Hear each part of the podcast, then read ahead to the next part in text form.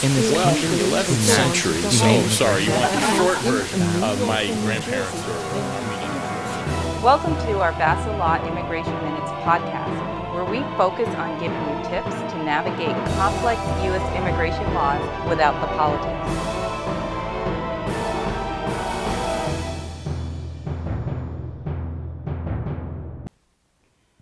Welcome, media family, to our presentation for today with another episode of Just Wait One U.S. Immigration Minute. Today's topic is focused on the impact company mergers, acquisitions, and corporate changes can have on your immigration status and work visa. Employment-based work visas can be very volatile, and taking charge of one's visa status is more important than ever in this economy.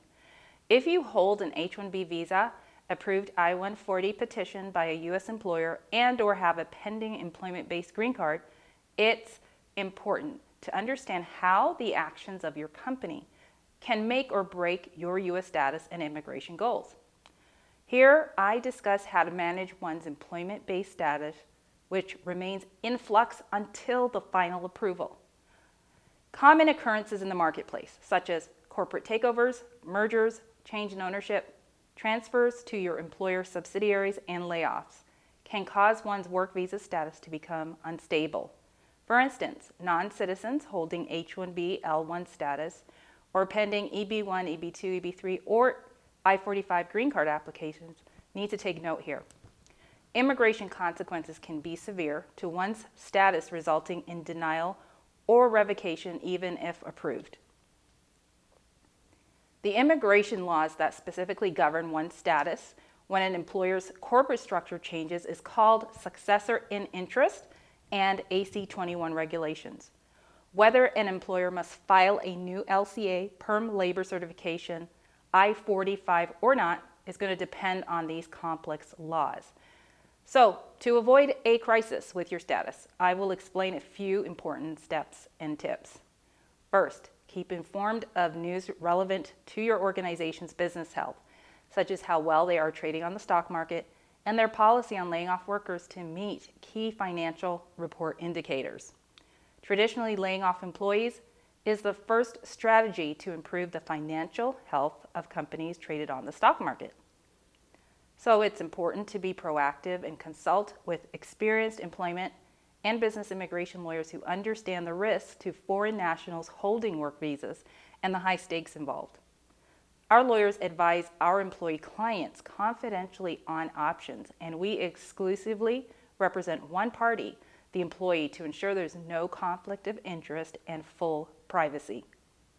Second, if your company is being sole, merged, involved in a takeover, or your employer is being placed into a temporary Chapter 11 bankruptcy, these are all red flags. If possible, find out your company's written standard operating procedures and review your employment contract on these issues at the time of accepting an employment offer, preferably. In these types of situations, a conflict of interest exists with the employer's immigration attorney, as they are first obligated to the employer's interest and not yours.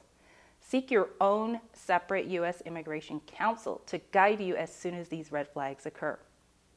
Finally, if a U.S. Citizenship and Immigration Services Office requests an interview, USCIS is also the other name for U.S. Citizenship and Immigration Services. If they request an interview before approval of your employment-based green card, you will be asked questions about any changes in corporate structure, and you need to be prepared.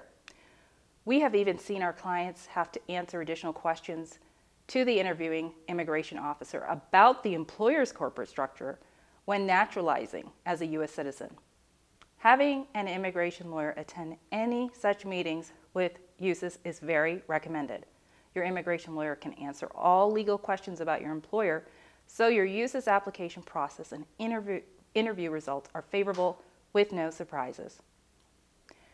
We have successfully processed these U.S. immigration matters for over 25 years, so contact us to schedule a consultation at the information we have provided below. And thank you for joining us today. This has been your U.S. Immigration News and Tips without the politics.